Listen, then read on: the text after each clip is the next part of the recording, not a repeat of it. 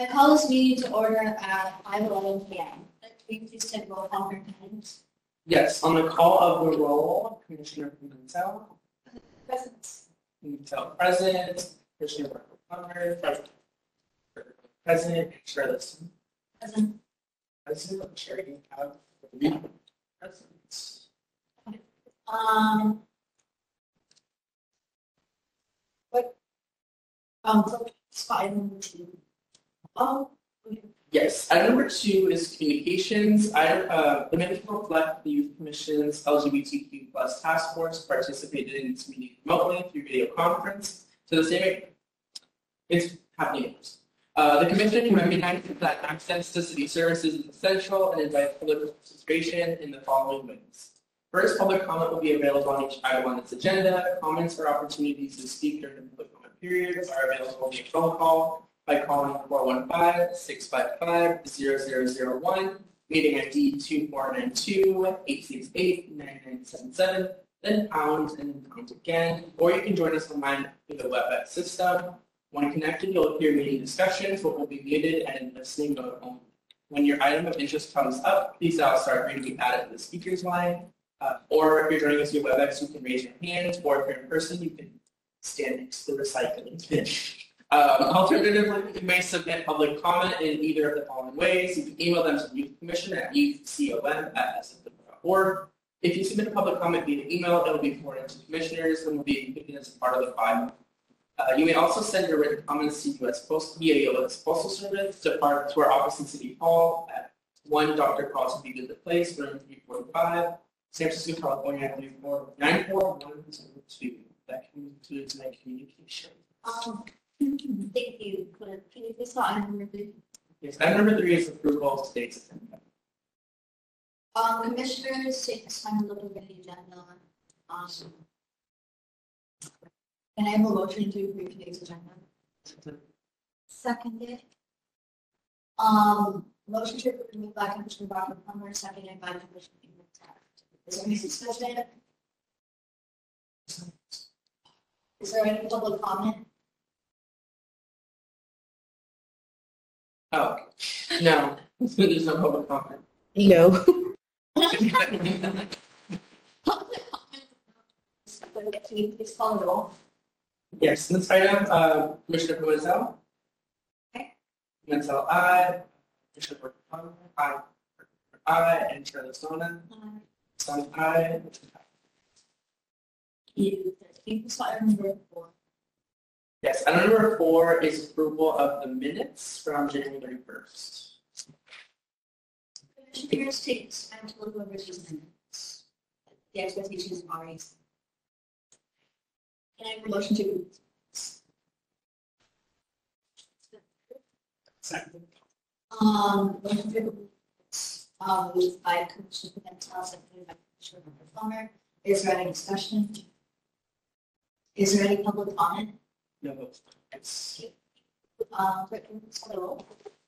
Yes, uh, we do that minutes approval, Commissioner Pimentel. Aye. Pimentel, aye. Barker, Plummer. Aye. Aye, and Listona, Aye. aye. Chair. Clerk, can you please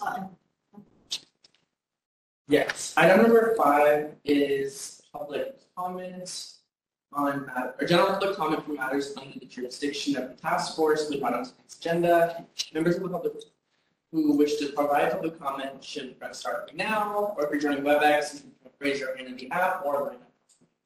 The Recycling bin, uh, your key to begin will be, you'll been unmuted if you called in, or you'll hear two beeps if you joined. the meeting. You have comments. you, the public comment, you call item number six?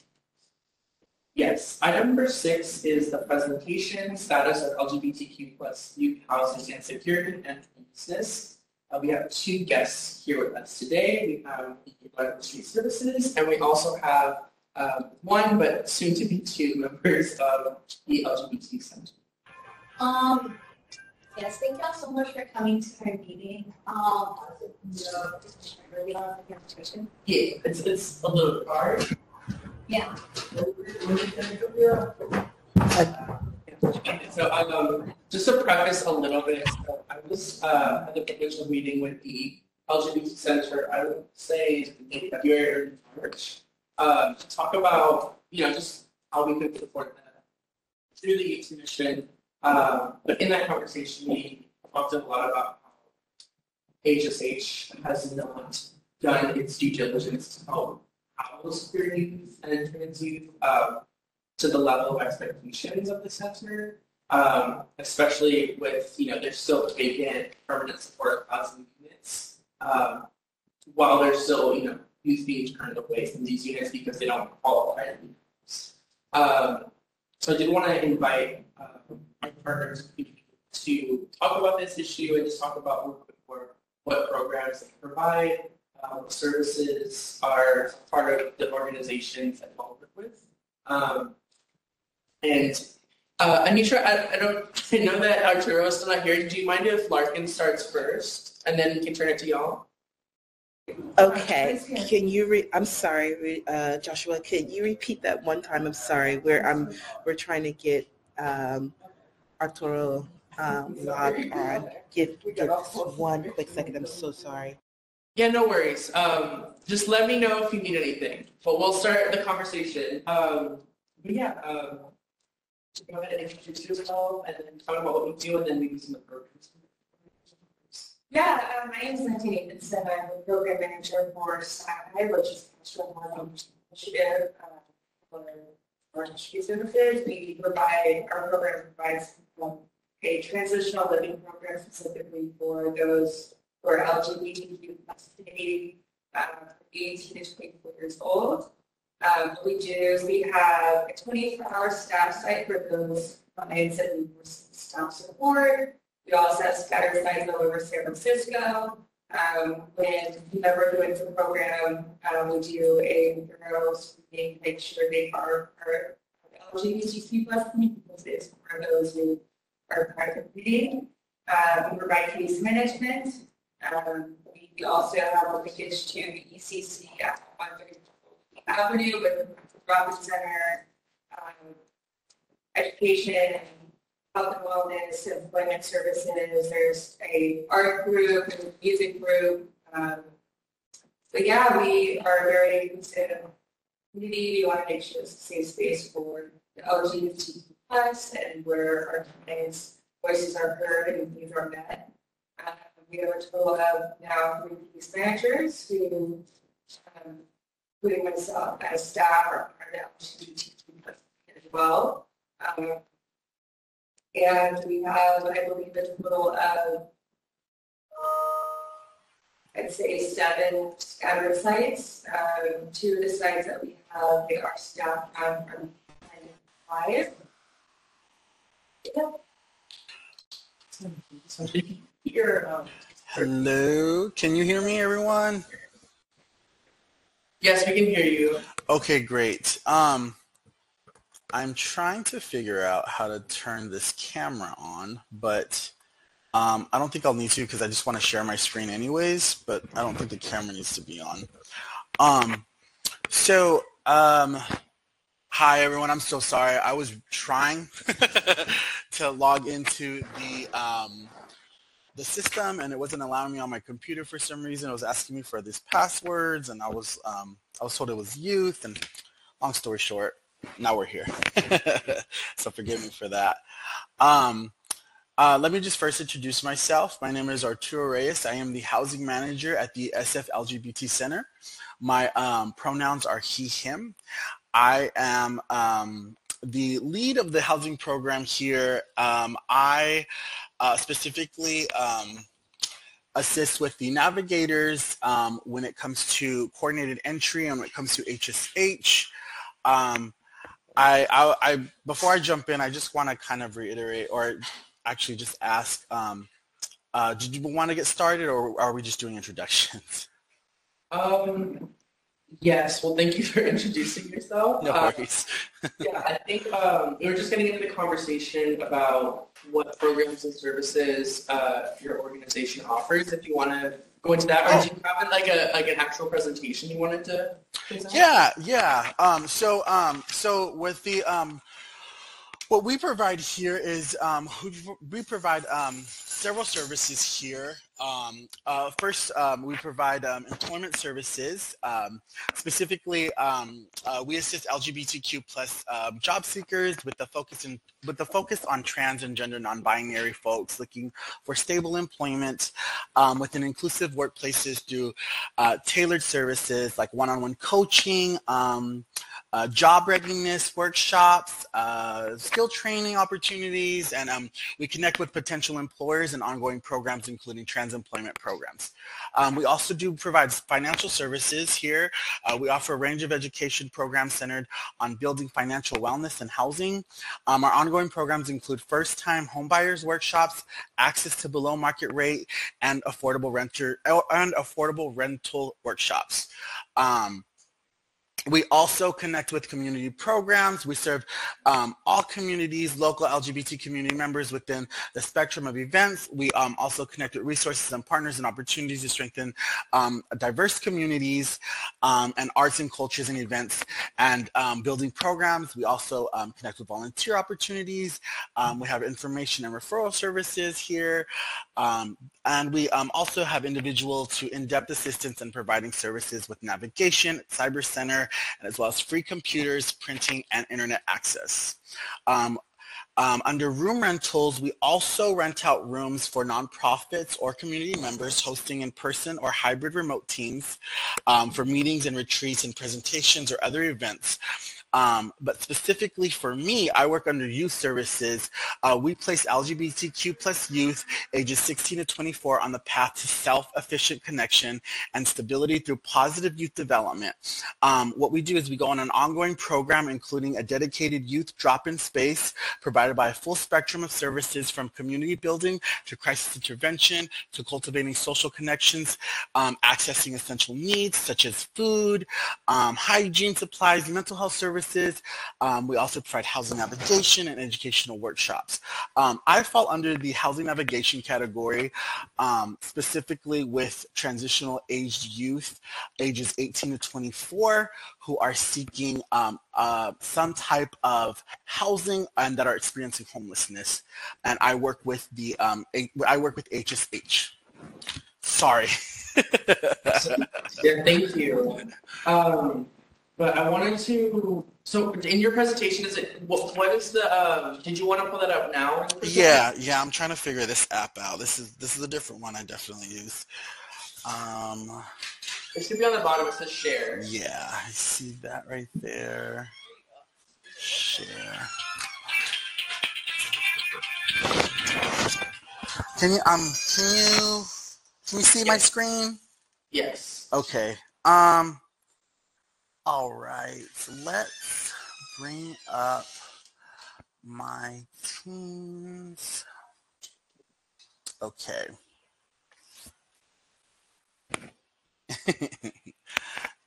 cookies. Um, okay. I'm so sorry. Let me just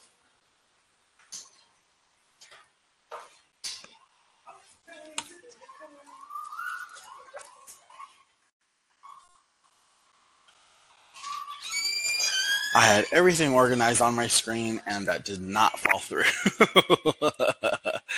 um, so essentially, um, what I did was I just kind of created just a, um, a simple PowerPoint um, to kind of go over basically our struggles that we are having here with the um, with HSH, specifically coordinated entry and um, and adult primary assessments and uh, specifically for um, youth permanent supportive housing. I know it's a lot um, and I know that um, that um, it can kind of be overwhelming, especially with the, the verbiage and things along those lines. But um, I will definitely be able to answer any of the questions as I go along.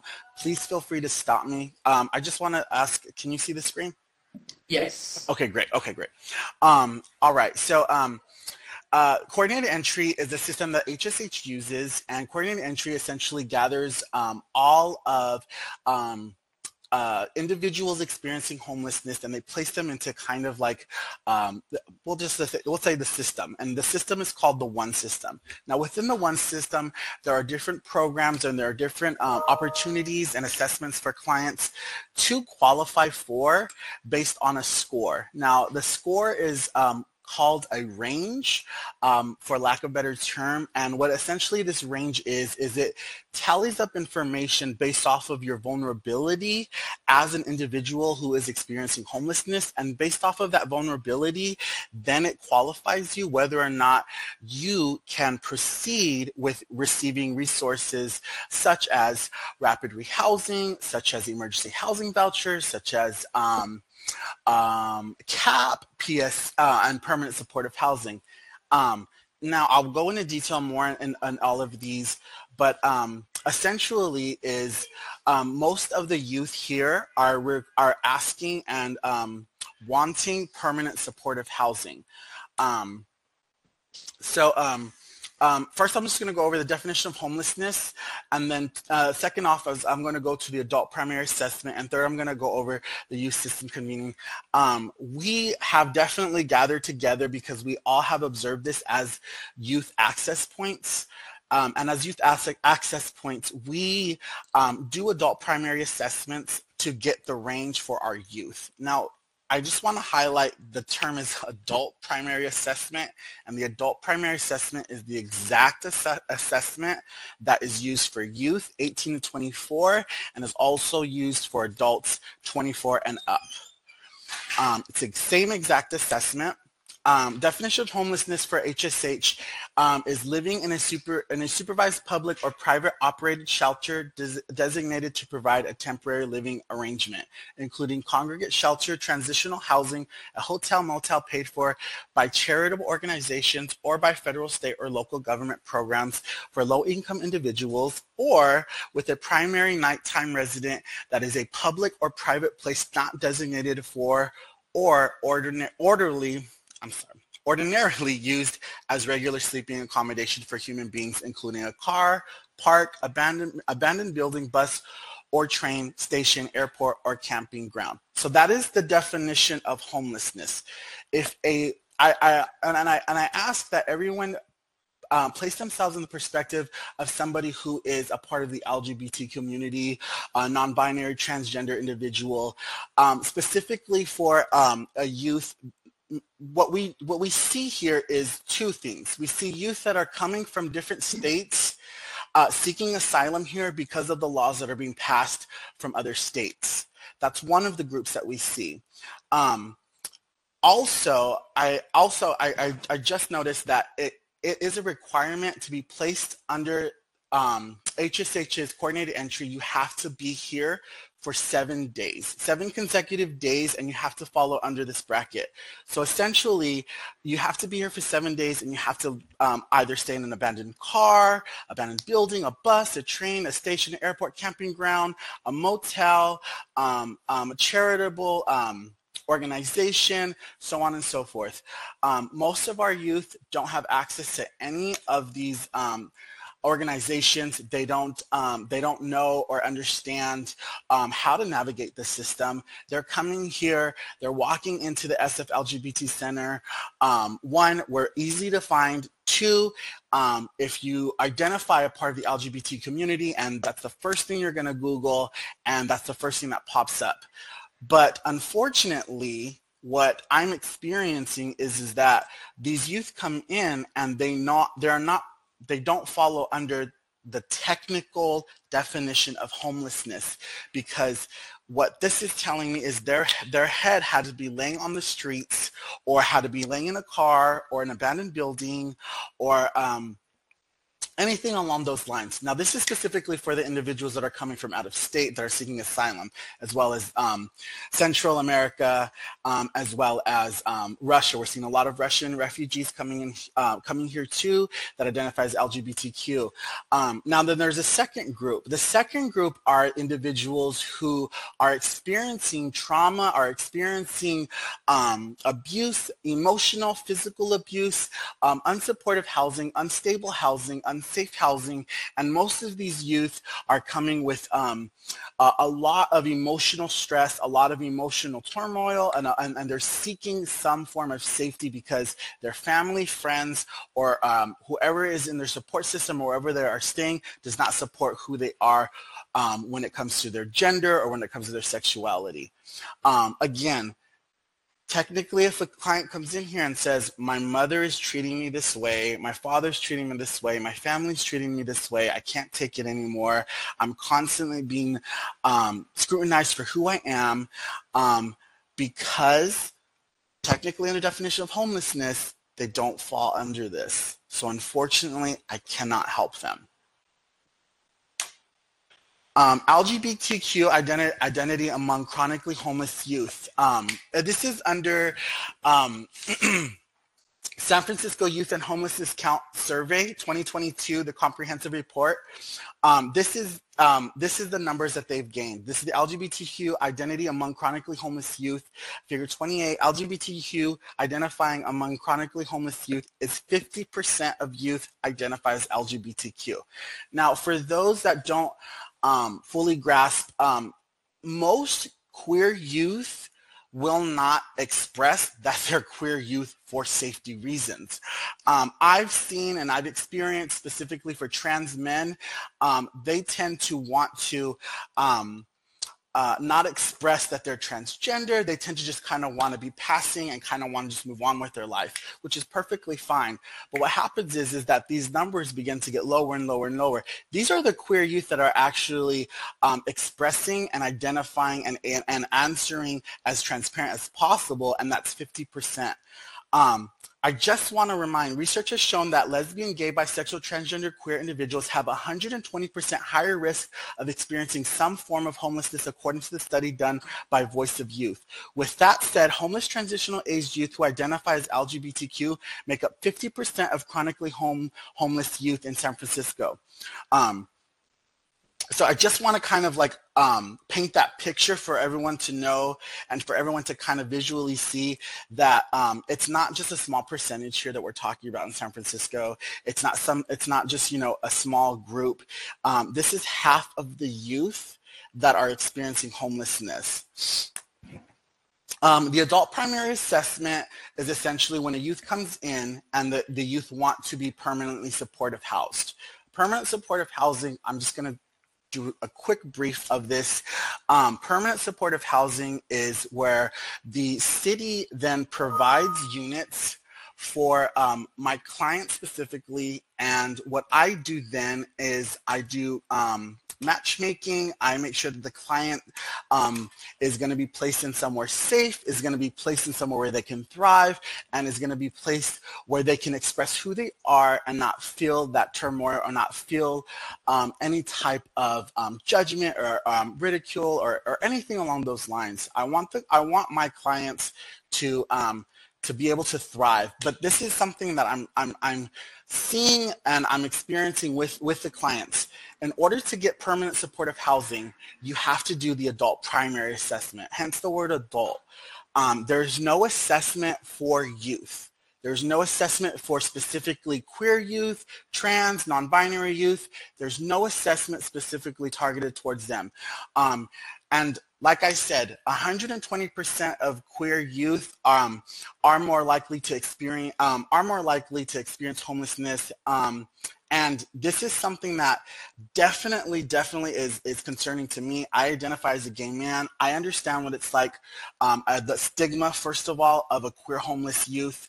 Um, I understand, uh, second of all, the uh, position that um, queer youth are being placed in by being homeless. And third of all, I can't I can't um, speak for trans individuals or non-binary individuals, but I've seen what they struggle with, and I've seen the danger that it um, that that is being placed upon them by not being able to access housing.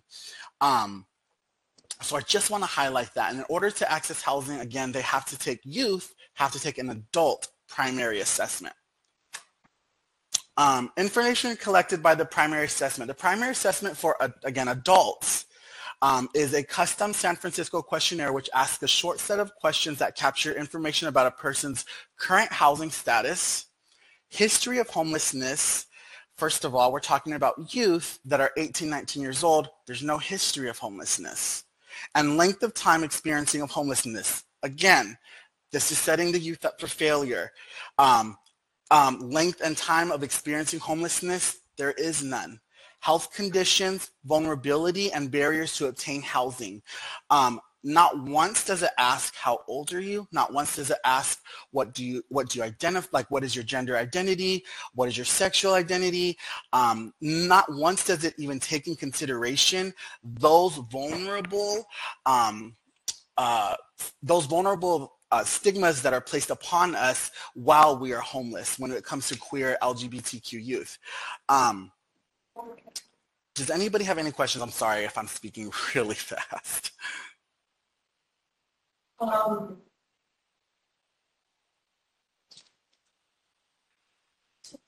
So, so what I'm hearing is there's basically no way for queer youth or just youth in general to, like people under eighteen.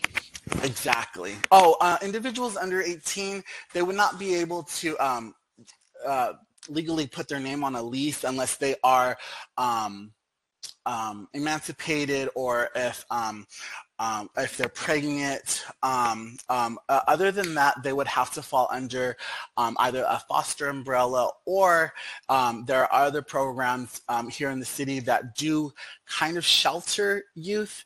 But um, for the most part, when it comes to youth coming into the facility, granted, we do care for 16 and up um, when it comes to the adult primary assessment or the housing primary assessment is what I like to say. Um, it is 18 and over. And then people who are 18 and over, the, the fact that they don't have much history of homeless, Exactly. it can set them up so that they probably won't.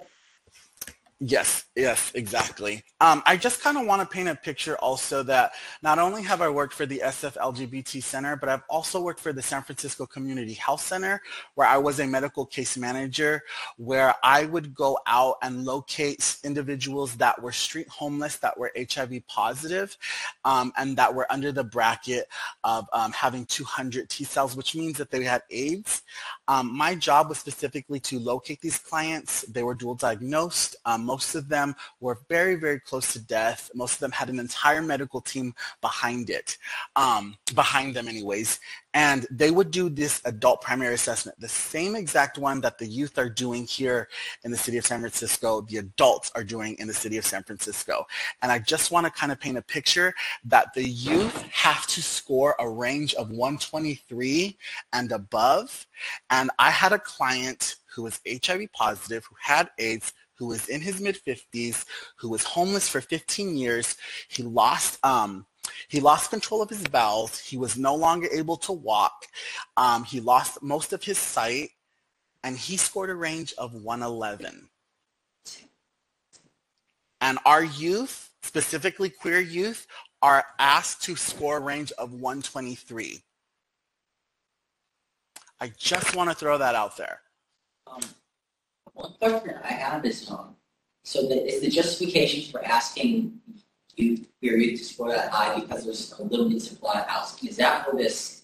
No. I'm, I'm sorry, I can barely hear. Can you repeat that? Oh, I'm sorry, I can, I can try speaking up more. Um, so is the reason for these strict and, you know, potentially um, unreasonably high quota levels of people have to meet on the primary assessment because there's a limited supply of housing? Is that the justification for policy? Um, so yes, um, and no. um, the reason why I say yes and no is because uh, yes, the, the, the range does go higher if there are lower units available. But with that being said, there are a, I'm, I mean a lot of buildings that have open units. For example, the ARD, um, I just recently contacted their housing manager. Um, their units are completely available. So it's not a lack of units. Um, you can give me every building in San Francisco, but if the, the range is 123 and above, it doesn't really matter because there's no way a client is going to be placed in there, especially a youth. Does that make sense? It's not necessarily um, a unit problem because there are units available, but it's essentially the, the obstacles and hurdles that the youth are having to face um, and the, the queer competency that is lacking from, from, from the city. And who runs the adult? Chair. I'm sorry, can you repeat that? Um, like the adult primary assessment, like who, who runs it and who determines like the minute, what the minimum score would have to be? So um, that's a great question. Um, from my knowledge, there are two names, actually three names that come to mind. The first name that comes to mind um, is Megan Owens. Megan Owens is a person that I um, directly contact and I directly have to um, connect with when it comes to housing clients, when it comes to available units, when it comes to um, new um, rules and regulations being placed at HSH, when it comes to anything new, anything that the city is working on, she's the one that represents HSH and and uh, essentially gives it to us. She's essentially just kind of the medium. She's the person that I directly run to. Um, now, there was an email sent out. Um, sorry, one second. I'm trying to remember their name.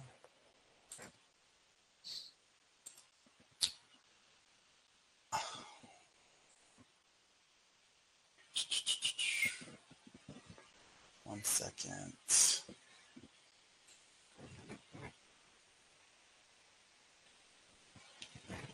Um, I believe it is.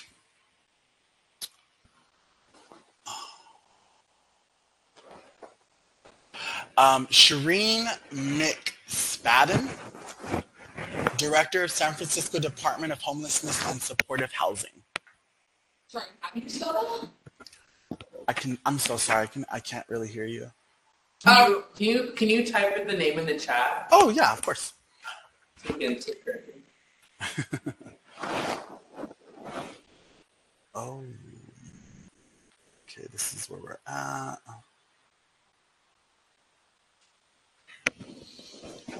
And June, May.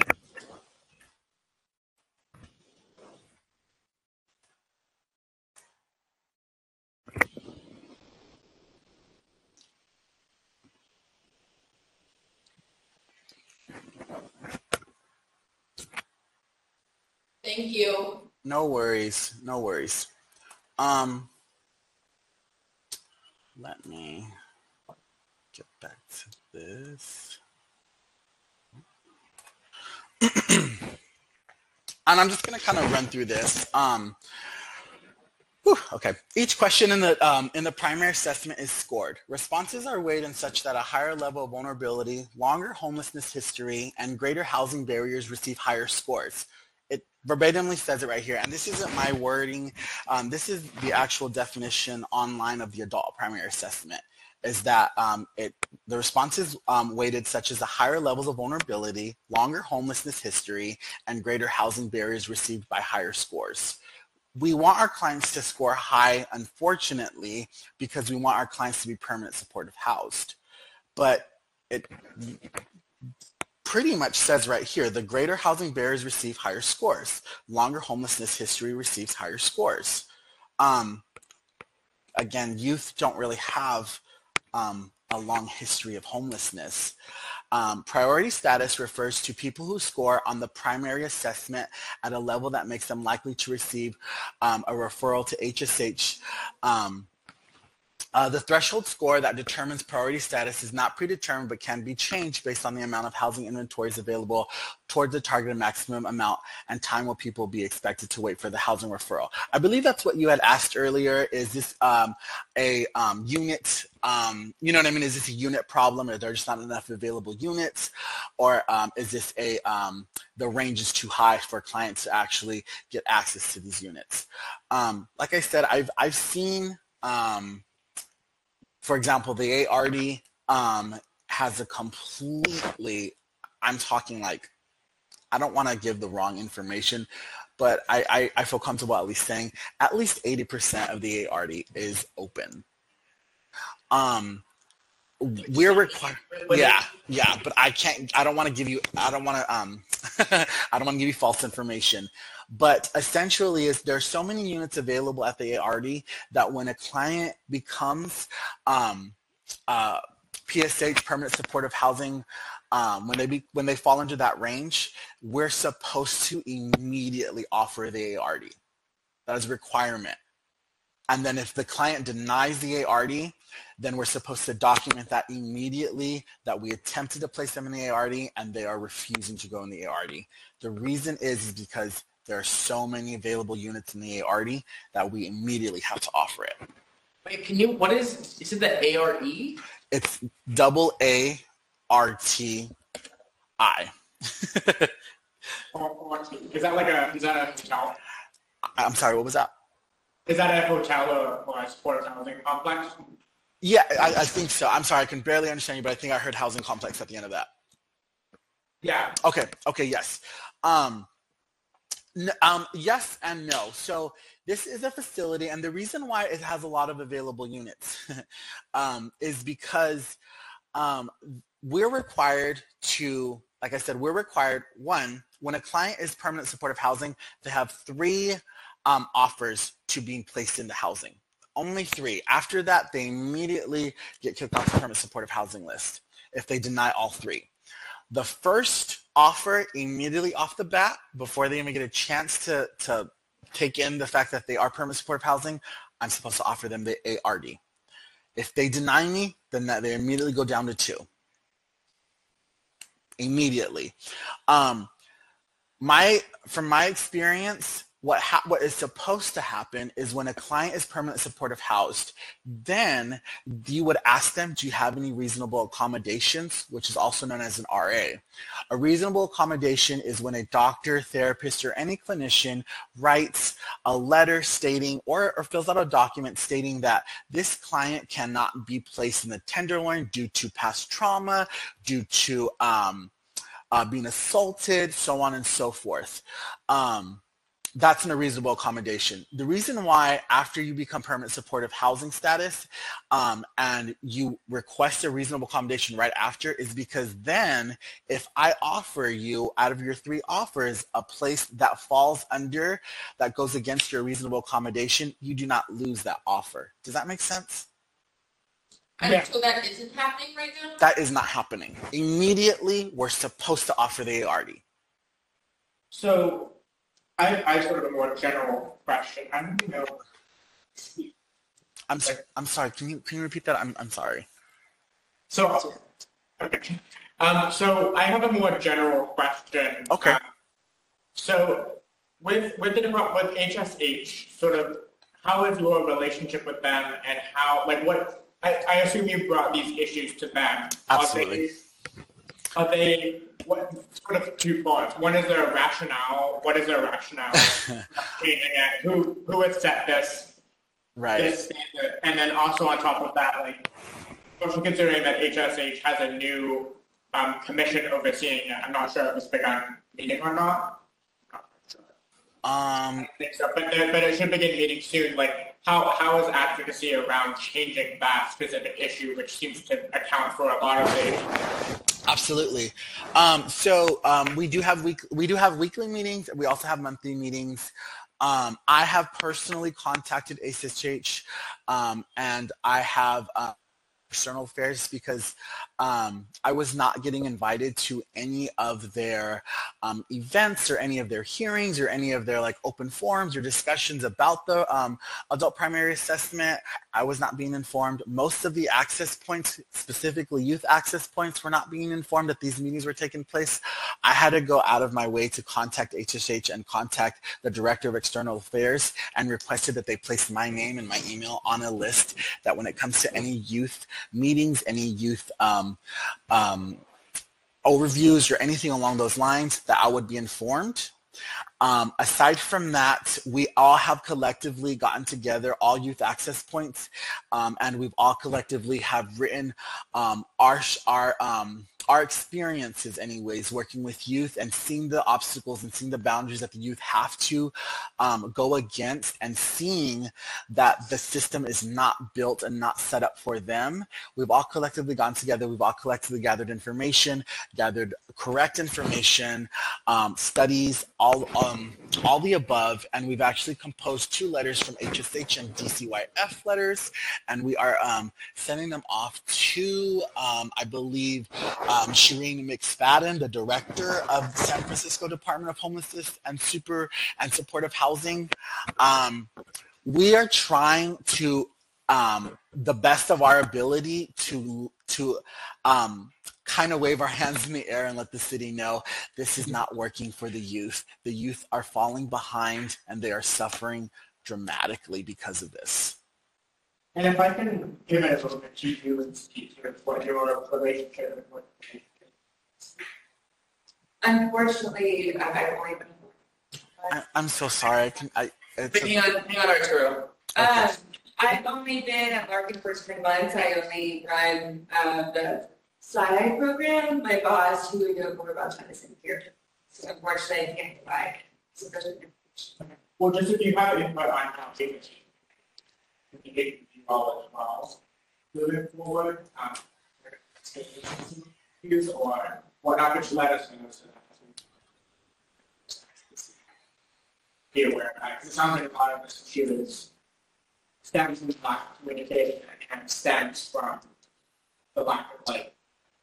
I think, I think that sort of the, the level of bureaucracy is very different than the level of being on the ground with people who in housing and it's hard to set policy on things that are so fluid like that.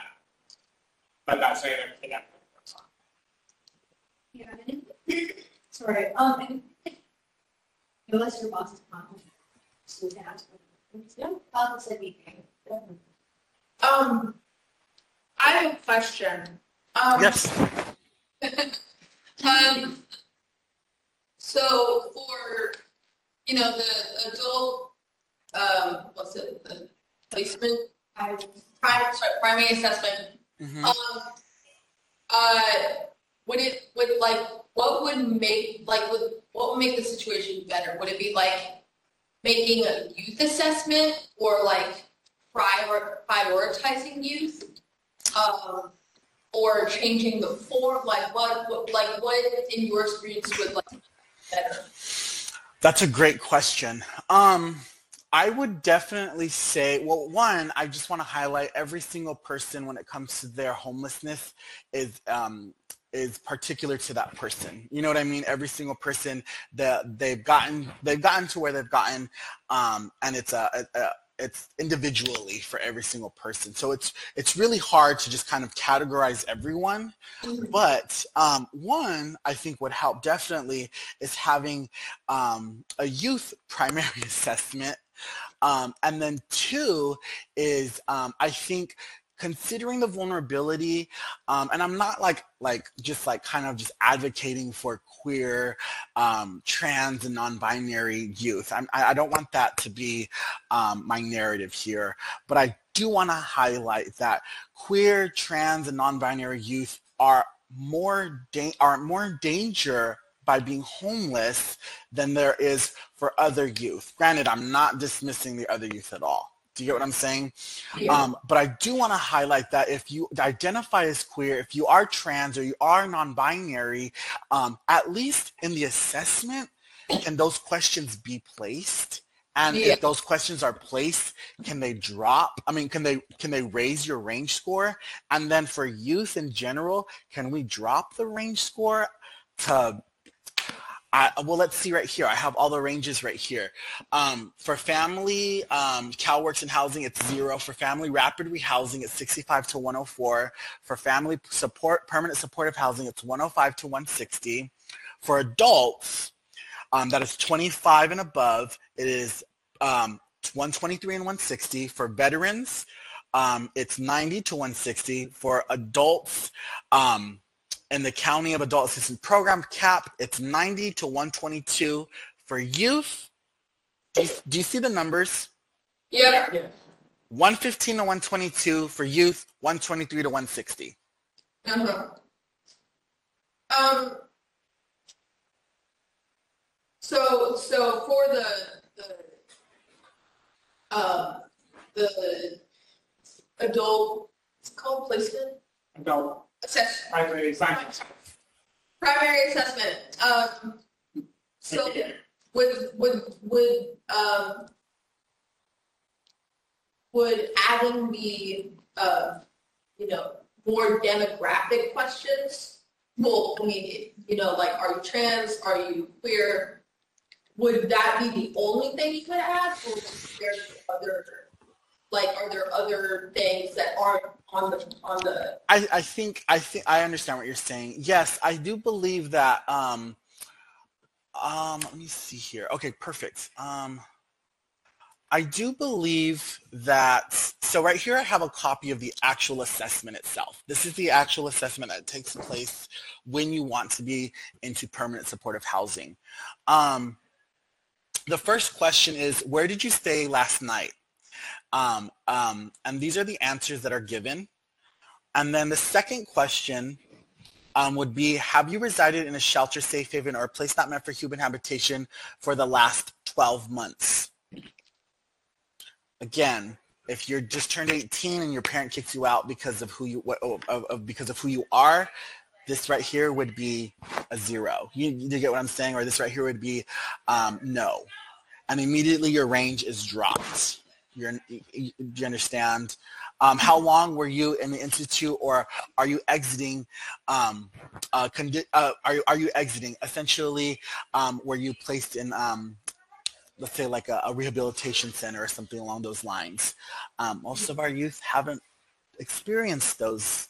You know what I mean? And we kind of want to cover our youth, and we kind of want to guide them before they have to be um, exposed to, to, to those to those realities, anyways. Um, again, in the place you are staying, are you experiencing physical or sexual violence? Um, these are youth we're talking about. Um, this is a kind of invasive question. I understand the importance of this question because this is where I come as an advocate and I can definitely swoop in and um, care for the youth. But specifically for um, transgender youth or um, non-binary youth, um, when it comes to experiencing physical or sexual violence, um, this tends to be a trigger. Um, so um, I've learned through through through working with you, through going through this assessment, you're coming to me because you're terrified. You're coming to me because essentially you've been broken by everyone who you care about. You're coming to me because you have nowhere to go. You're 18 years old and you're and you're just seeking safety. And the one of the first questions I ask you is, so what have you physically or se- have you experienced physical sexual violence? It's, um, I understand the importance of this question, but it's just, it doesn't take, um, it, it, like again, it lacks queer competency. It lacks what these children are facing and how they feel. And I don't mean to say children, I mean to say youth, but that's how I see them as a 31 year old. when I was 18, I, w- I thought I knew everything, but I didn't know everything. And um, I, I, just, and, and again, I see, I'm a gay man, so I see myself in, in, in these youth, and especially when it comes to trauma, when it comes to family, uh, turning their backs on you, um, when it comes to the people you love, the people you care about the most, when they look at you and say, you're wrong, leave, it does something to you. Um, how long have you been homeless this time? Again, um, have you resided in a shelter or a safe haven um, or a place not meant for human habitation more than 12 months over the last three years? Again, this isn't, this isn't for youth. How long in total have you lived in an emergency shelter or a place not meant for people to sleep, including today? How many times in the past three years have you lived in a shelter? How old were you when you first experiencing homelessness? It's today. Um, do you have any one of the following disabling conditions? Most of our youth don't know um, what their diagnoses are. You know, they they they um, they know what what um, they know what the doctors have said to them. They know what their parents have said to them, but most of them don't even know what insurance they have, what insurance their parents have. You know, they don't even know when their insurance gets cut off. Um, so on and so forth. Um, do you have any challenges that cause you to, um, to help with daily activities that help maintain housing? Um, how many times have you used crisis services in the past year? For example, mental health crisis services, um, hospital detox, suicide prevention hotline. Um, this is their first time utilizing a service. This is their first time trying to navigate this whole system. Um, in the past five years, how many times have you been arrested by a police officer? This can include being arrested and going to jail or just being arrested then released. Um, how frequently have you experienced violence or felt that you were in danger from other people since you have been living outside or in a shelter? Again, this is your first day outside. Um, considering all sources of income, what is your total monthly income? All of my youth, it's zero. Um, are you pregnant? In the last 12 months, have you traded sex for a place to stay? Are you currently in the foster system? Um, it's just um, not once do you hear, do you identify as this? Not once do you hear um, sexual orientation. Not once do you hear, you know what I mean? I think the only question that the youth really um, kind of um, let down their guard is how frequently have you experienced violence or you felt you were in danger? Now this is where they're like, well, I don't understand this question. And I'm like, well, let's, let, let's, let's, let's think about this. How many times have somebody made you feel a certain type of way where you felt like I am possibly in danger for who I am? And that answer is almost always daily. And then I, they're coming to me for this help. They're coming to me to be placed in a safe haven. And I have to tell them, one, you don't qualify because you slept in your mom's house last night. Or two, you don't qualify because you just got here and you're off the bus freshly.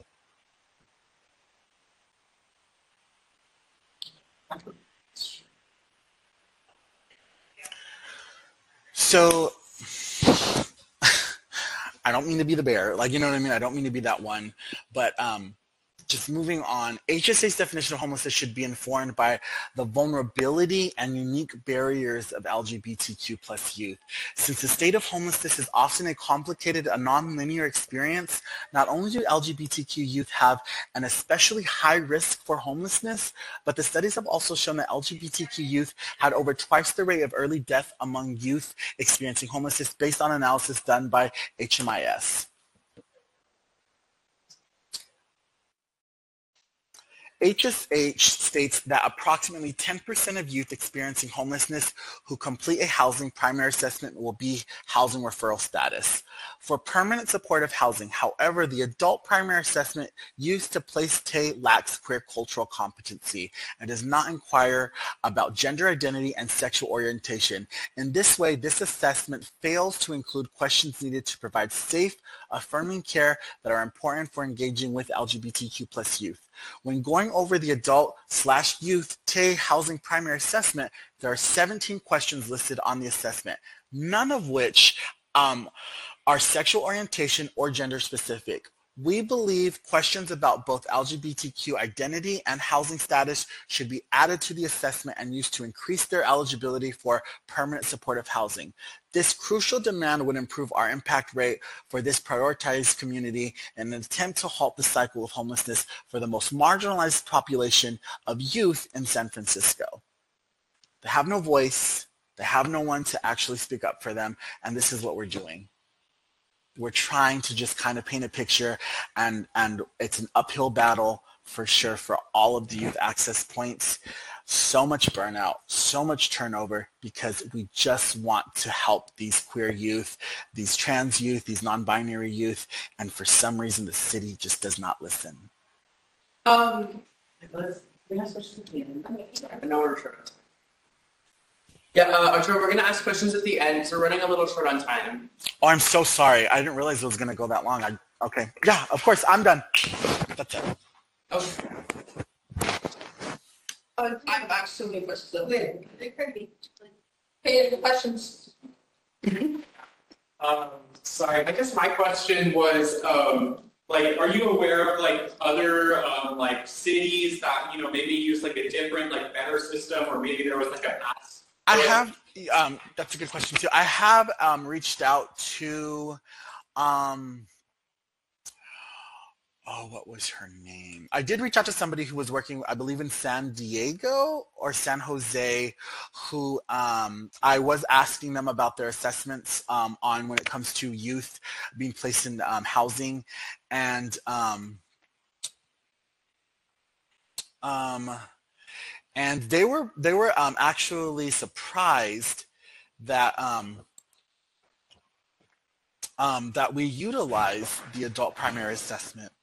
And um, I'm trying to find the conversation. Um, but yes, um, I have reached out. I have asked uh, specifically one individual about their assessments, and they um, they were um, not only surprised that we um, utilized the adult primary assessment, but they actually sent me um, a copy of their assessment so that I can just kind of take a look at it. Um, I'll definitely be able to forward that to you. Um, I'm just trying to look for it as fast as I possibly can, but unfortunately, just, just for time reasons. Yeah, no worries. Like if we just see it in the future, that would be great too, just to Mhm. like look at it and. And Absolutely. I guess like another question maybe is like, um, like, are there, is there like housing that's set aside for like specific groups or just everybody is in this like one system or whatever it's called? Because it seems like it might be like a logical thing for the city to do, like say, okay, well, we're gonna designate these fifty units, hundred units, however many units, and we're gonna dedicate them just for like youth and young adult, like under twenty-four. Um, So um, that's a really interesting question. So when all of the youth access points gather together to talk about our struggles and um, the barriers that our youth are, are experiencing when it comes to just being housed, um, we did come across one thing. Um, some of our access points have actually been told that um, our age our age group would go from 18 to 26 and others have been told for example mine uh, my um, my center has been told you're only allowed to accept clients from 18 to 24. So when it comes to, and, and I raised the question, um, when it comes to actually um, counting and um, documenting these numbers and these youth, um, are they going based off of my numbers? Or are they going based off of the numbers of the other access points that are um, actually accessing these services to youth that are the ages from 18 to 26. Um, the reason why I highlighted that is because if they are, then that means the numbers are wrong. well, there's no way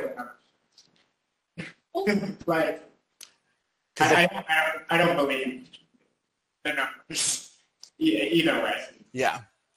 Um, so I guess this is to both of you.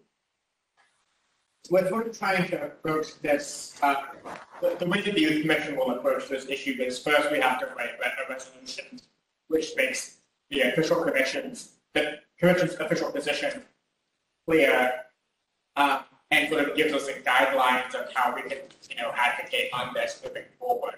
hmm So I'm wondering, um, you know, I think we've noted down a lot of questions. Uh, sorry, a lot of issues. I'm wondering, um, if you have any more you'd like us to know, and then if you have any specific ideas to how we can improve, so like, like specific recommendations from you. I understand. Um, um, there, the, the only thing that me and my team um, have um, actually cultivated and, and come together and, and what we all agree on is um, um, questions about um, LGBTQ identity and housing status should be added to the assessment and used to increase their eligibility for permanent supportive housing. Essentially meaning questions that fall along the lines of do you identify as LGBTQ? Um, um, and then removing questions like in the past three years and more or less um, where you stayed at last night, did you experience um, a form of um, discrimination or um, or is it um, a place not um, uh, uh, instead of asking, you, did you last night did you stay in a place not meant for human habitation? Last night did you stay somewhere where you felt unsafe, based off of the individuals there? Does that make sense? So making it, making the, the, have you stayed somewhere a shorter time frame? Yeah, and and and and uh, and I would, and for me, anyways, dropping the range at least. Let me see. dropping the range at least to 105. So, basic, so, like, the form is the problem because it makes housing or permanent housing inaccessible for youth. Um, the range is a problem because it makes it so that most youth can't, you know, that. Yeah. So so what? So the assessment gives you the score. In order to get this score, you have to take the assessment. The assessment is 17 questions, very basic, and the assessment is uh, built and designed for adults that have experienced homelessness for years. That assessment was created and designed for adults. And I'm talking like 30, 45 year olds. You know what I mean? That have experience and have history. It's the same exact assessment that is used for an 18 year old. I mean, that, do you, I, I'm sorry. no, I was gonna say, it, it, it strikes me like, I mean, the city needs some way to determine like who is homeless, right? Right. Uh, which, I mean, the assessment should be different, but, but at the same time, anyone who's not going to have somewhere to sleep tonight should be given some sort of shelter. Um, That, that also goes into, so, so, because I've, I've expressed this um, as well, and then I was told, um, well, then we do have navigation centers for your youth. Um, it was uh, for me um, what a navigation center is is a navigation center is um, it- it's two things it's one it's a huge room with a buttload of bunk beds or it's a hallway with a buttload of doors and every single person has to share a bathroom on that floor now as a gay man to be placed um, into a room filled with all of these other men I'm immediately going to be closed off.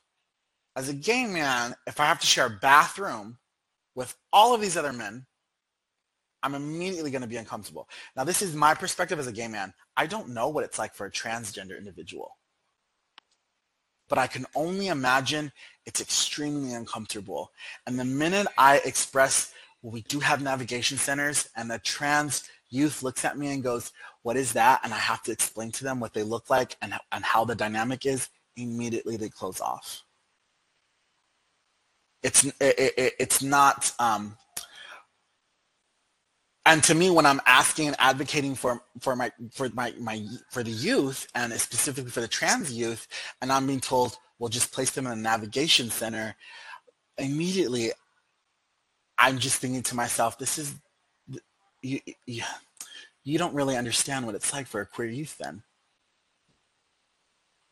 The violence that, that, that also, like, the, also like the violence. that- Right.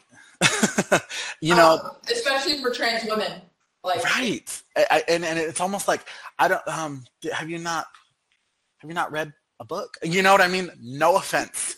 You know what I mean? But it's like, I don't, I, I, I, don't understand. Please, please educate me on why you think it's okay to answer that when I'm asking you, where do I place this trans youth? And you're responding with a huge room with a buttload of bunk beds.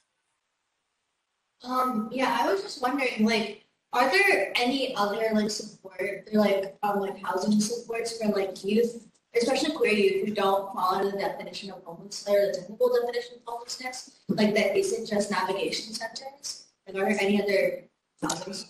There are so um you you you all have really good questions. There's actually um and on the top of my head there are three navigation centers that I wholeheartedly trust.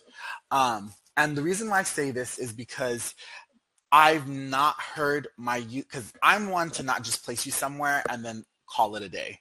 I will call the next day and I will say, how have they treated you? Are you do you feel respected? Do, are they calling you your right name? Are they calling you your correct pronouns? Are they respecting your your you know what I mean? Are they respecting you? Um, and I've never heard any negative thing towards Third Street.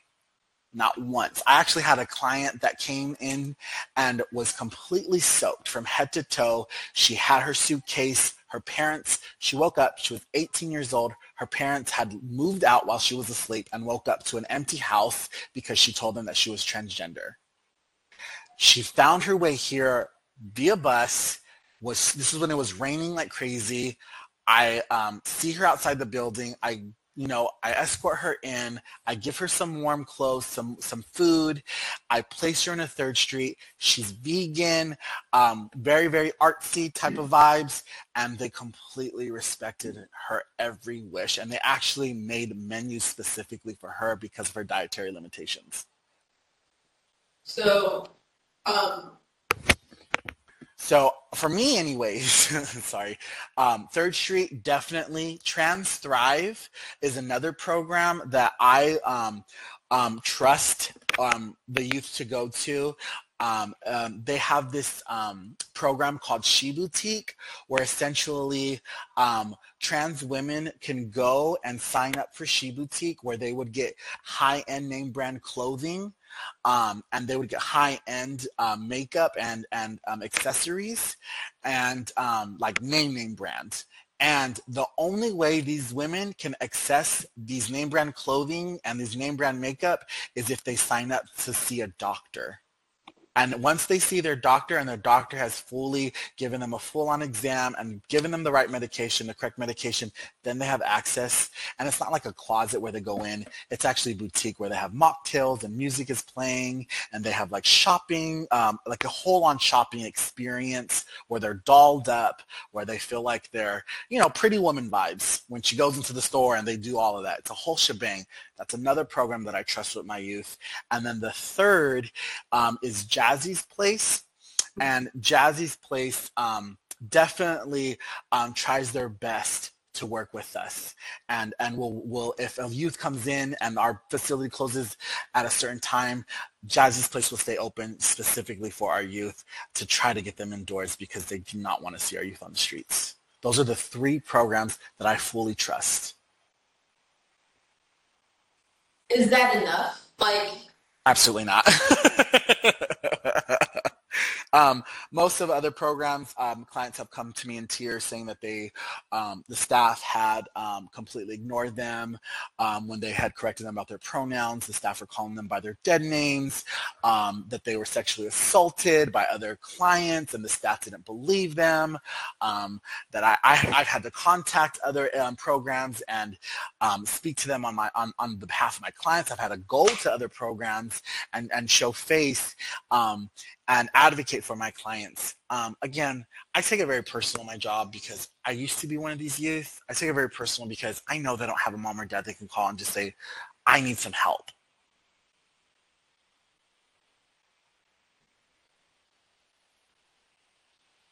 Question. Uh, I know recently supervisor either introduced or planning to introduce structures in response to the Denver court's order regarding Can you can you repeat that? I'm so sorry. Sorry. Um, I know Supervisor Mandelman and, and others have at least talked about, if not officially introduced, uh, shelter for all legislation here in San Francisco, essentially saying, based on the court order um, earlier this year, saying that San Francisco can't um, move people into uh, homelessness services unless there's uh, shelter for everyone, right? Mhm. So I'm wondering what your thoughts are on that, how that works with queer on how to speak. Sorry. on how to speak in general. Um, so um, two things come to mind. Um, sometimes um, when for me when a when a when a youth comes to me and they paint this picture that they have um, they, they can't take it anymore where they're at that they feel completely beaten down um, because of who they are and i offer them a shelter and the minute i see their face of fear of uncertainty i i feel that at that point in time it is my obligation to at least inform myself how the shelter is fully ran. what the shelter looks like, what the shelter, um, what the bathrooms look like, what the beds look like, um, how many, um, if is it separate bedrooms, is it an open space, is it a congregate setting, um, what who's who's on staff, is there case management, medical case management, therapy, you know what I mean? Um, and for for um, for me anyways, I go out of my way to educate myself and to make sure that I know the bottom and top of every single shelter that I'm going to refer my client to. And if I trust myself um, to refer the client there, then that is my responsibility to make sure the client is there. So one, I would definitely say uh, queer competency and understanding and knowledge that the shelter is taking on queer youth and that these queer youth, um, one, are going to um, be terrified of where they're going. And two, the staff there need to be properly trained and need to understand that these are still youth that are coming from a traumatic experience that are finding themselves in the situation and all they're looking for is just safety. That's all and to be treated unfairly or to be called um, or to be reminded by being misgendered or to being called by their dead name because a staff member just um, doesn't agree with with their gender identity or doesn't acknowledge this um, is completely and utterly just, just just beyond wrong.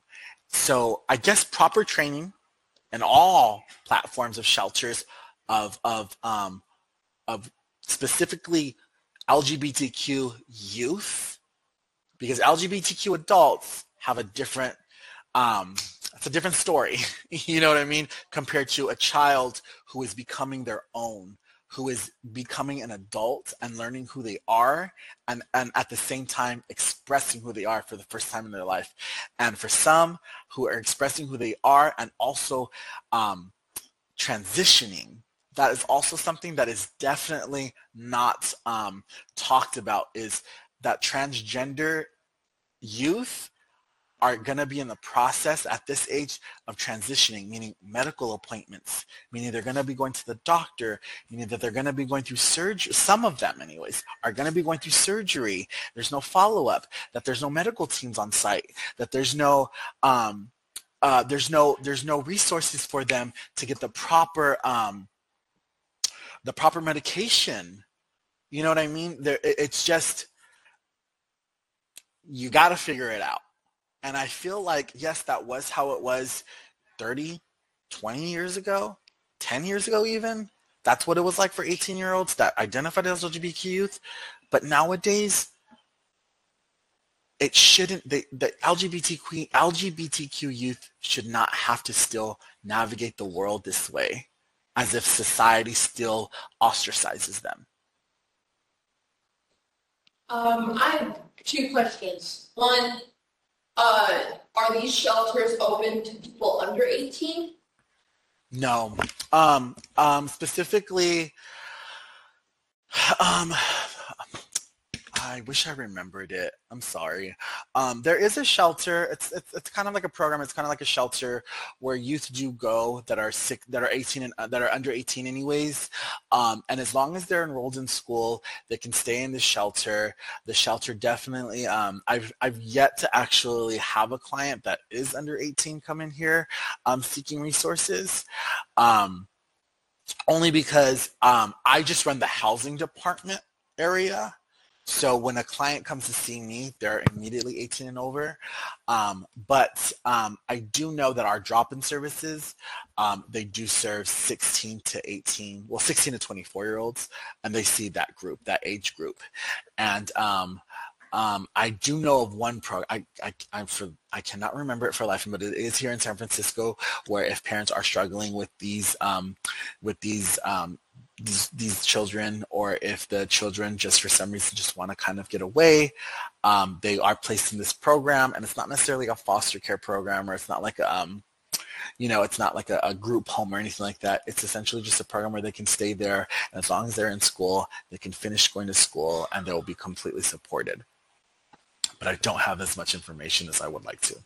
Um, and my second question is um, would like would you think that um, maybe having like a getting homeless shelters getting approved like, um, the shelter, like having it a requirement, like the city requires homeless shelters to have support systems for queer youth, but youth, like youth, but queer youth especially, um, would that, do you think that would be like a good idea, just to make it?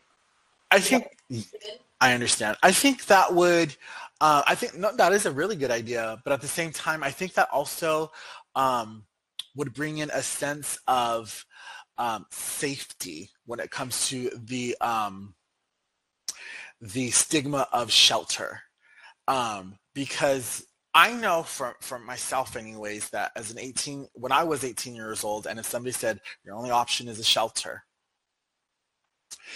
immediately all I'm going to know is references towards films. you know what I mean? Immediately all I'm going to know is what I saw on TV or, or, or what I've been exposed to. And for, for, um, from what the media puts out there, it doesn't seem like a place I want to go to.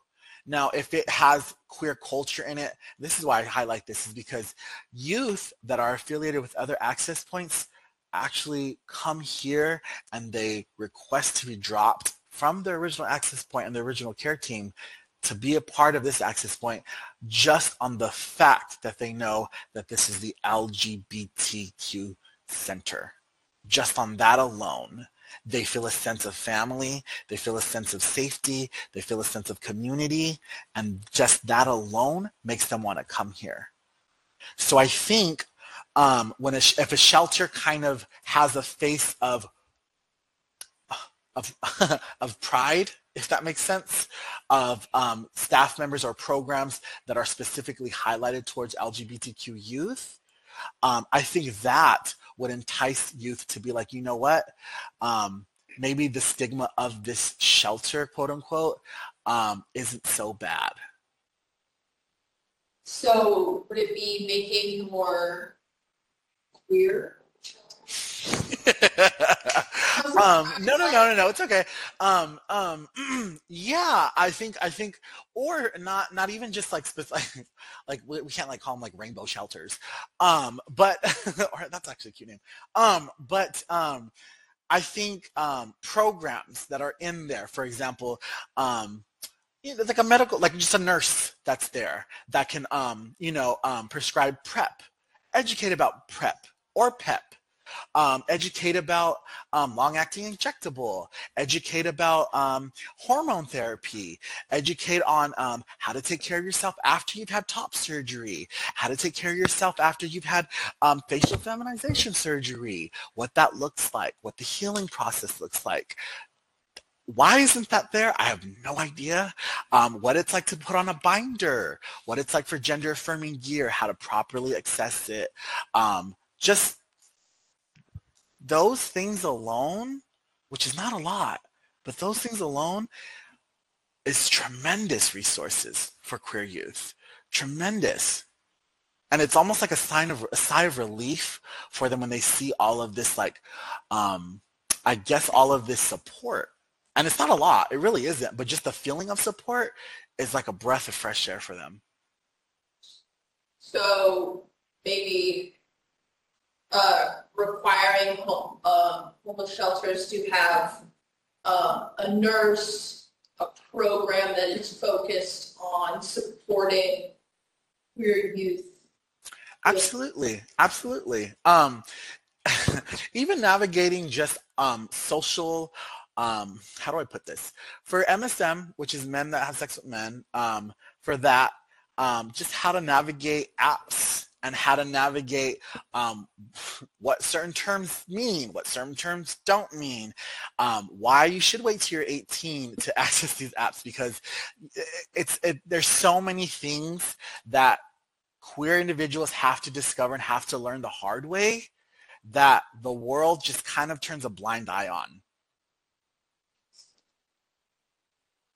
And it's just real simple conversations. It's real simple, but it's like it's conversations um, that society doesn't structure, that parents um, wouldn't fully understand, um, and it's just like just a lack of just guidance.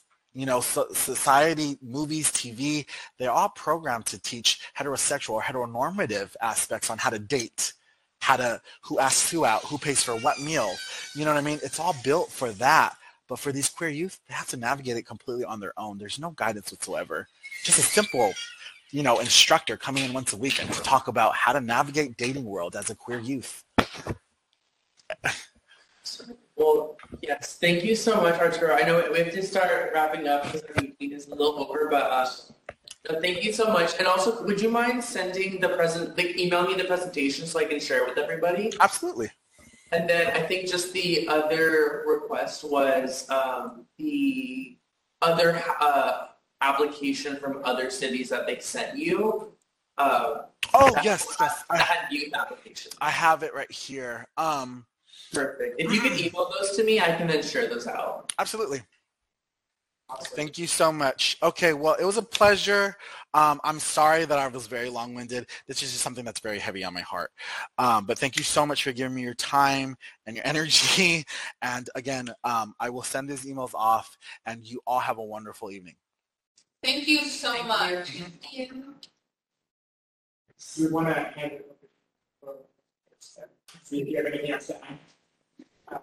They did a great job. Um, I noticed when to be transparent with ARD Hotel, uh, it's very it's familiar to us. We also provide our clients with the option for the ARD Hotel. But a lot of our clients who don't want it because of the location and the safety. So I feel like a lot is discriminating. So then a lot of our options with shelters and housing is in undesirable locations.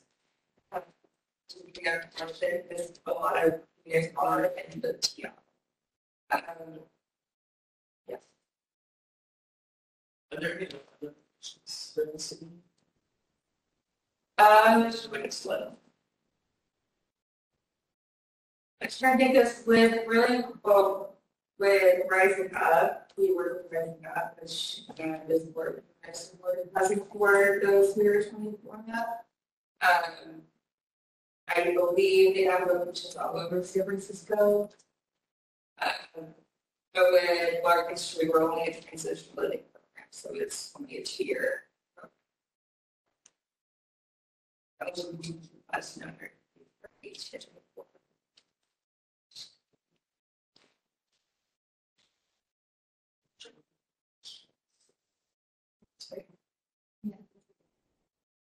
Um, well, thank you so much for being. here. Well, thank you so much for being here, um, and just providing your insight from being my mission this time. I'll provide you with my boss's email. Yes, I'll try to go through your. Super. Yeah. Great. Well, thank you so much. for having me. Jonathan. What, uh, I'm just wondering, like, after a resolution, what would Uh, Oh, no. No, you can answer. Okay, um, so resolution will go to the mayor board supervisors, we then can use it. Especially in this situation. Yeah. Homelessness, open, homelessness, open session. Do something, something. I thought it was homelessness and support. The, the commission is called the homelessness open session. Yeah. Oh, okay. So there's the loan of perfect applications in the open. Oh, right, and then, So I think this, I don't, know, is this like homeless specific? I think it's, like, you know, I think it's also meant to be like, I think it's meant to a like, so trying to be, yeah, period, and also like, streamline that. But I think they would be the people to go to and they're brand new, so this, this would be an area.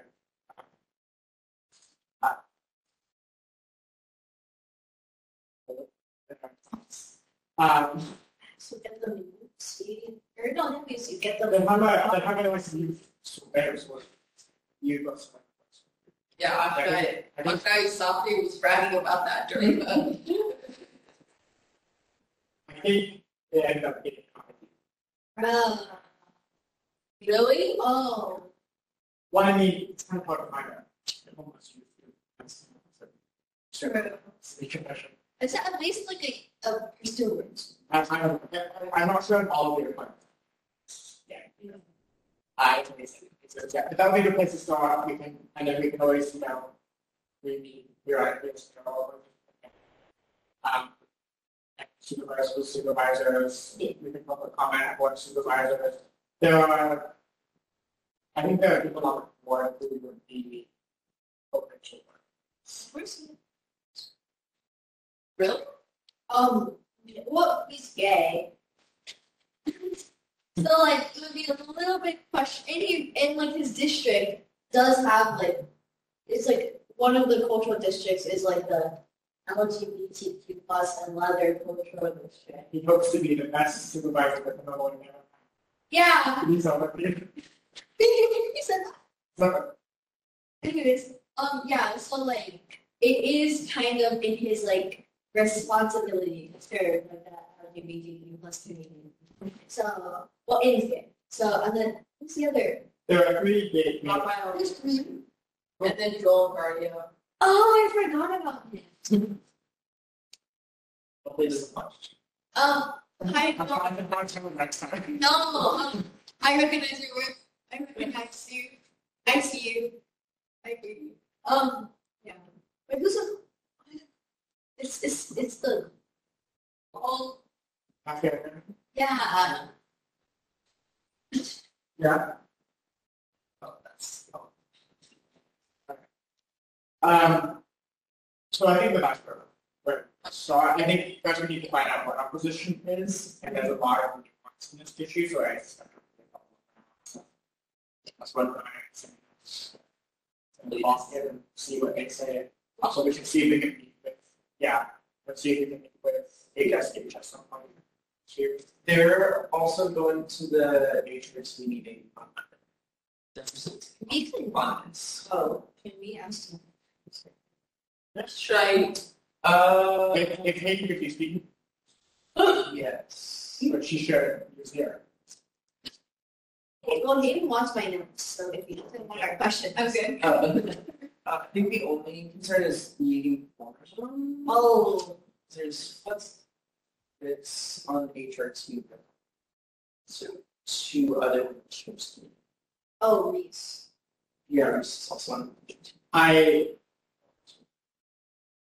Like next, um, I can't do that because I am TJ, but we might be having a, then, Monday? uh, a briefing for, so a CDC briefing for our state here. So maybe, um, Yeah. maybe you would- maybe, what depends on how well, Oz they and might Crawford, have a briefing. Oz and Crawford Warren. There's, I, okay. Sorry, Joyce and Tom, it's an urgent, uh, I can ask questions, I am TJ. but they want to they're not want to brief us before. And, and, and. See why I. Should we get to other artists? I mean, there's not much. It's left. literally just. Um, but is there any other discussion?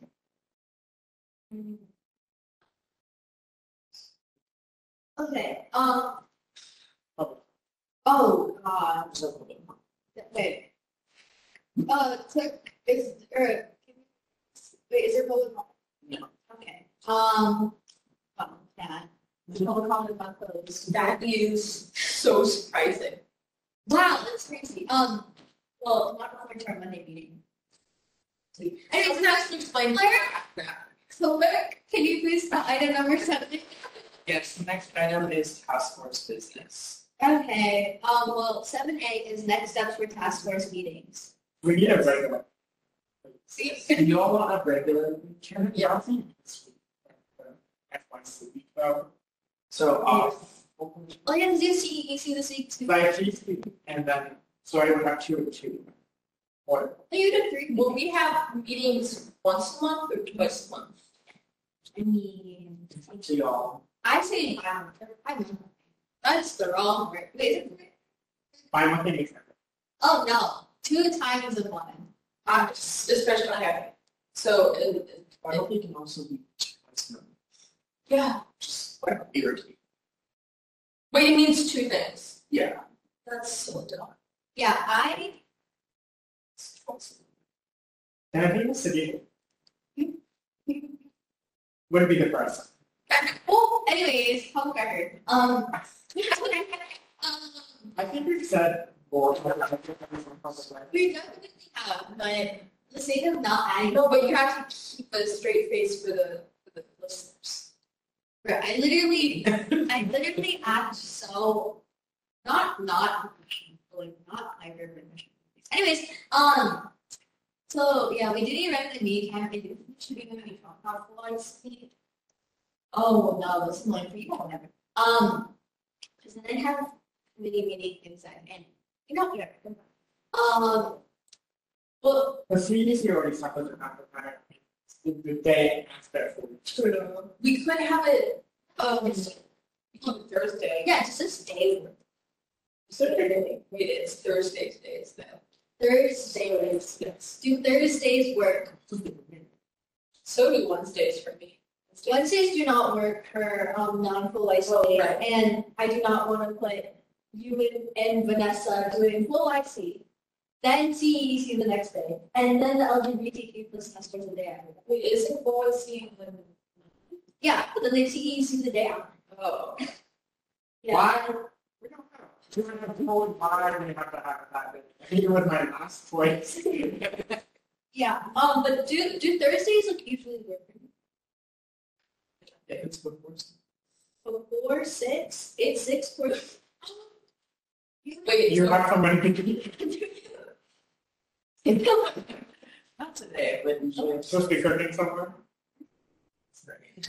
Um, usually I have stuff six to eight. Okay, so. To get the.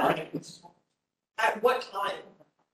Okay, then I can't do that. Well, unless, I do not want to go here at seven thirty. How about this? So being real, this is, uh, we're at the latter part of the election year, so maybe if you want to just, like, I mean, I know we're regular meetings, but realistically, probably, like, I would say two to four, two to five more of these meetings.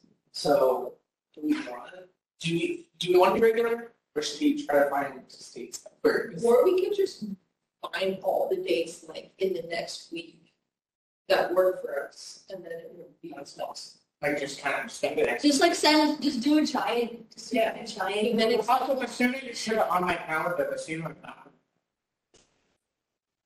Just send us So- a every single day. But I feel like June, I Yeah. feel like June fourteenth, but, oh, wait a second. But I I think it's June twenty-fifth, I'm like, yeah, sure.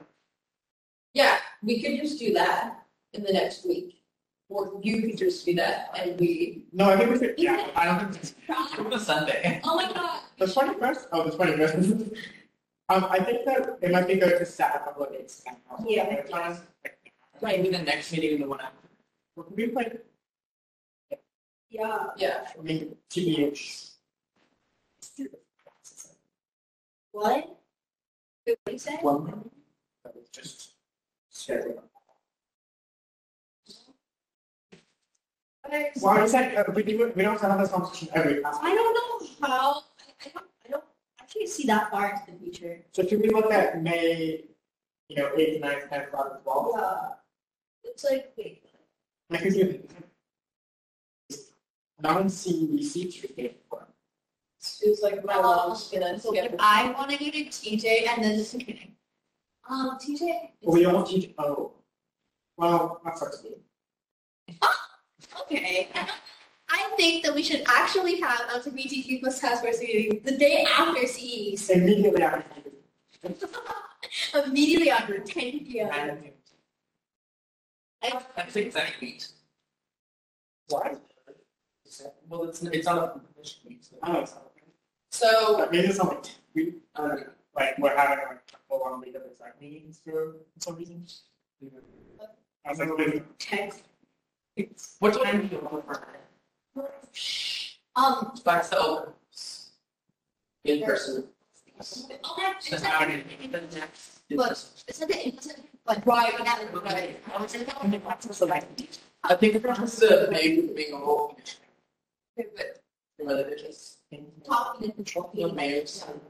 Yeah. I'm finding the question. You're a constitution. Oh my god, that's. It's like, it's like two seventy-eight, but like. maybe it's no chance. It's not very good to talk about. I was. I time. But it's sent us here. I think always is. Um, wait, couldn't we just, could we do May fourth instead? May the fourth, you would, um, Uh-huh. I think I, This is a little, it's a, it's a Mac. Okay. Huh? If it's after five, I could do anything. No, like that day would have a. Oh, we do. Okay, um, Josh knows my calendar. What about, What meeting is this? Oh, it's a Saturday. It's a, You- It's it's a non, I see. Non what about, so, Fine. so I guess, so you have full youth commission.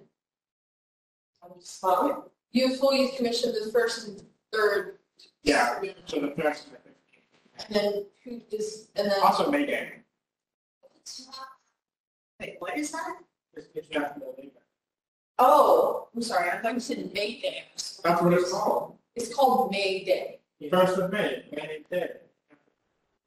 Wait, that's late. I've never heard it. Why would I? Days. Oh, yeah. Okay, okay, okay. Getting, we're getting. Could it be like on a, So we want Thursdays, or do we just want a day that? I think Thursdays and Tuesdays could work. Like non-CEC Tuesdays. Yeah, same. Well, okay, Tuesdays low-key work better because we have home studies on Thursday and I, and I don't want to do action. So, Well, if we just did non-CEC Tuesdays, is that okay? I'm fine on Tuesdays. yeah, Yeah. Well, okay. um, So- so May eighth or May ninth? May ninth. Nice. Yeah. It's like, Yeah. I've been invited to a happy hour about that. well, screw that. I'm to my chat. Well, you, you don't want to. You don't want to. I refuse to do hair. Me too. It's work. It's almost seven. The flashbacks to when we had meetings is seven thirty p.m. Wait, when it started?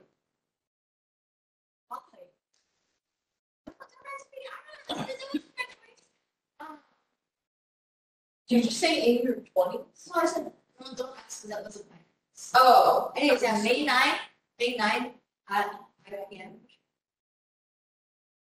Day nine. Yeah.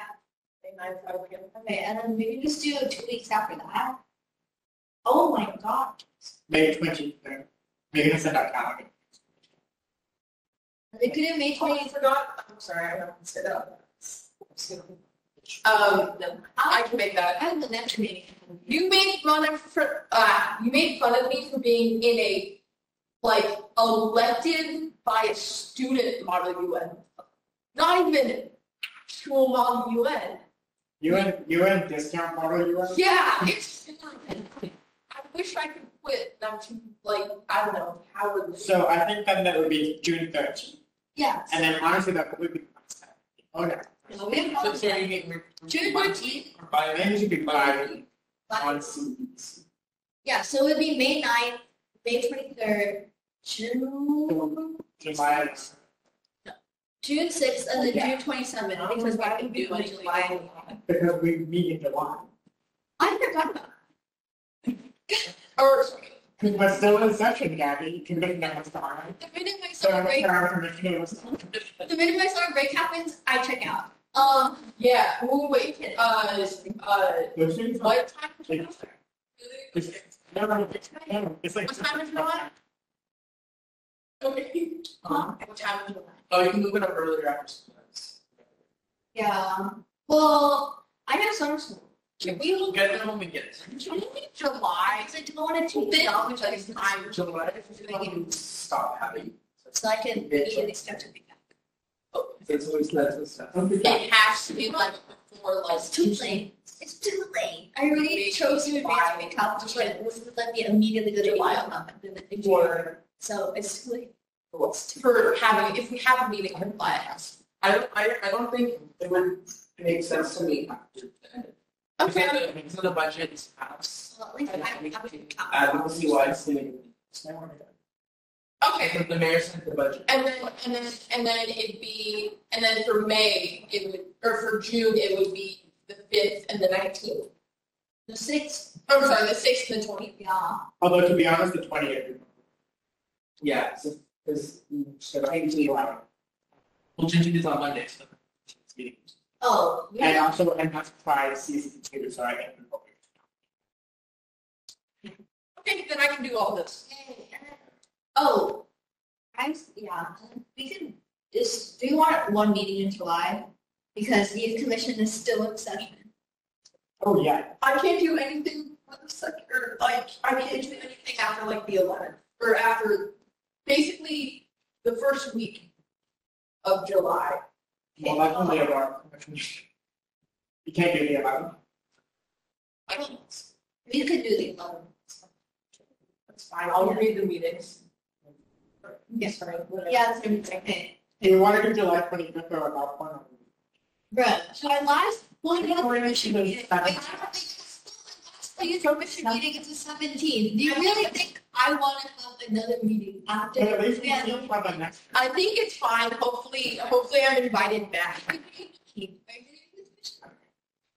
Oh, because then you listen. Wait, so no, the meetings would be May ninth. Oh, I, I'm reappointing you with Margaret Walker because you posted a Barbie. photo. Okay, so the dates proposed are May 9th, Uh-huh, May twenty-fifth. yes. Uh, it would be June thirteenth, sixth, Yeah. June thirteenth, and then June twenty-seventh. And then July. Those- Well, okay, only thing is I have summer school and then I probably have work after that. So I don't know what time I do this. I don't know, I'm waiting to hear back from my, we'll see what, um, You think five would be okay? yeah, five, five fifteen is like. So if I do it, Yeah, so. six from the summer. Because I, to be more asked, What did you do? there's just some, that's never after. Okay, so do we want to do July eleventh? Mm-hmm. I think we should. Like a, just a end the year. I know, I know. Okay, so five more meetings. Okay, any other things? Almost. So, yeah, anyways, now that I have that said, you can go to, you item seven B, which is LGBTQ plus related updates. So if anyone has any updates related to the queer community, you can share that.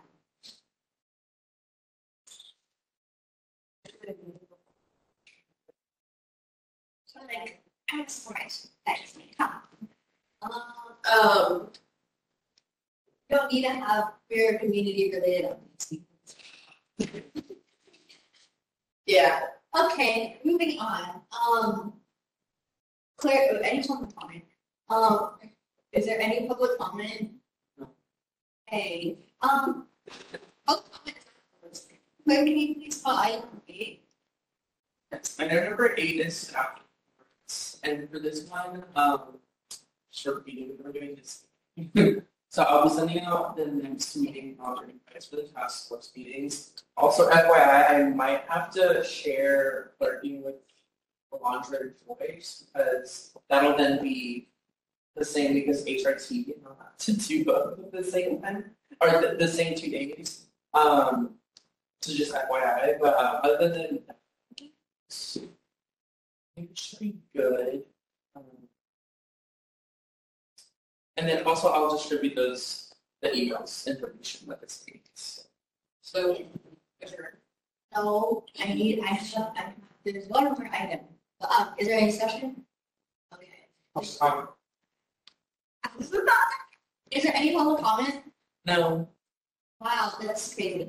Um, public comment on those. Claire, can you please spot item number nine? Item number nine is announcements and community events. Commissioners, now is the time for any announcements of community events.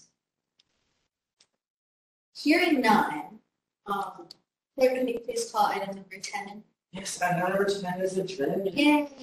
Thank you. February are adjourned at six fifty-five P M. So you can get on the thing, so you can tell me about what happened. Okay,